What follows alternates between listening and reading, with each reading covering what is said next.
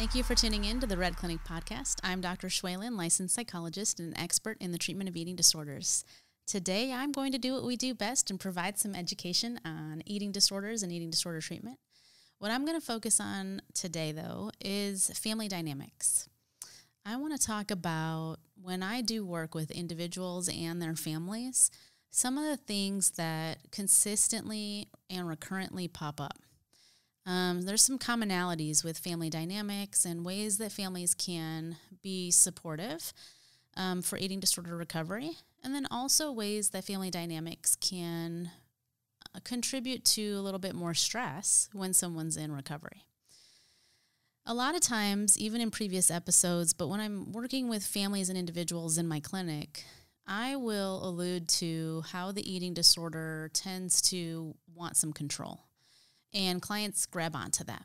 They really resonate with that. They understand exactly what I'm saying when we talk about control. A lot of times, eating disorders do have a control component to them. Now, all eating disorders are different, don't get me wrong. Sometimes clients will talk about how, you know, the main feeling for their eating disorder tends to be anger or depression. Um, sometimes it's anxiety.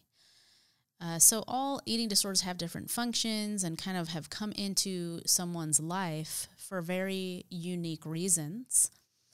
Um, but when I see that eating disorders are mostly about anxiety and control, it can mean that somebody who has the eating disorder really was looking for some control in their life where they felt like they didn't have much at all.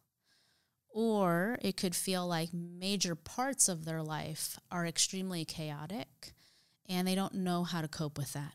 And so then the eating disorder had room to come in. When I see it in younger kids or even in teenagers and young adults, a lot of times kids will say, or young adults will say, Well, my family life seemed chaotic when I was growing up or I didn't really know what was expected of me. Um, I didn't get consistent feedback from my parents of of what was um, a, you know something they approved of, or maybe all I heard was uh, things that they were critical of.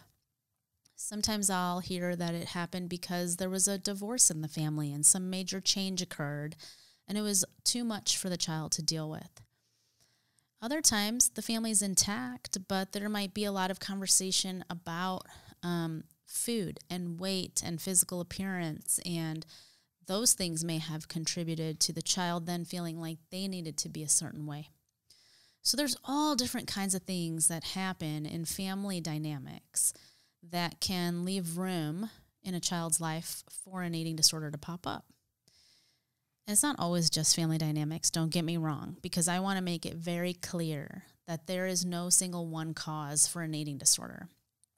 Eating disorders develop through this whole perfect storm of biological, psychological, and social factors that have to play together to really create this eating disorder. But today, specifically, we're talking about family dynamics. So, some of the things that you know clients will say um, are not helpful, for example. Um, and these are clients that are in treatment. So they've been coping or, you know, dealing with an eating disorder for a while. They've learned new coping strategies. They're really close to like moving into recovery. And they will even say to me, hey, you know, when my mom and dad look at my meal plan, it's really hard for them to understand it. Um, it's taken them, you know, maybe three or four or five different weeks or months to stare at this thing, and they're still making unhelpful comments like, this just seems like a lot. um, those types of things for the average person might not feel significant. But someone who's recovering from an eating disorder notices all of those types of comments. Um, other types of things that my clients will say to me, you know, my my mom or my dad, I just never realized how weight phobic they were. Or a more direct way of saying that is fat phobic. Um, so much of what they do revolves around trying to avoid being seen as fat or lazy or trying to avoid being around overweight people. I mean, the things that my clients will pick up on once they've learned and taken a step back, they start to understand what's been going on in the family. And this doesn't just happen from mom and dad, it could happen from grandparents, aunts, and uncles. Um, it may be that family member who's always on a diet or who's talking about how great the diet they're on is and why everyone else should be on it too. Um, sometimes clients will say that they watched family members get really sick and maybe they had a heart attack or something really drastic happened to their health and they chalk it up to the fact that that family member was overweight or was struggling with their relationship with food. And some of that may or may not be true. We don't really know because we're not doing the assessment on the family member. We're just taking for face value what the perception of the client is, right? And, you know, my husband always says that perception is reality. So if a client believes, you know, to their core that that is why their family member had that health complication, it can be a really huge contributing factor to why their eating disorder got so strong. And so in family dynamics, I want, you know, I always want to recommend that families have open, honest discussions about what's going on with different family members and what they're noticing. Because parents tend to, you know, maybe hush hush and whisper in the background of what they're noticing with certain family members, but they may not bring the child into that discussion. So, what I'm going to say is find a way to do it. You know, do it in an age appropriate way. Say, hey, do you ever notice how grandma's always on a diet, right? Let's talk about that. How does that affect you? What do you think about that? Um, here's what we think about that, and here's what we want for you. Let's define what's healthy and what's okay for one person may not be okay for another. I always say there are no healthy or unhealthy foods. There's really just healthy and unhealthy people. And I think you've heard me say that before on different episodes, but I like throwing that out there sometimes to remind you. Other times, you know, other things that I want to talk about is when kids sometimes are picky eaters, for example. Um, parents can really pick up on the fact that if a child is being picky, it's more about control. I hear that often. Um, and they don't necessarily understand where it's coming from. They don't know why the child would be trying to exert control over their food in that situation, but it's so much about control that their picky eating kind of takes over family dynamics. And so I always want to take a step back. You know, let's look at what's going on in this child's life and do it from the child's perspective. It's really hard to do that sometimes.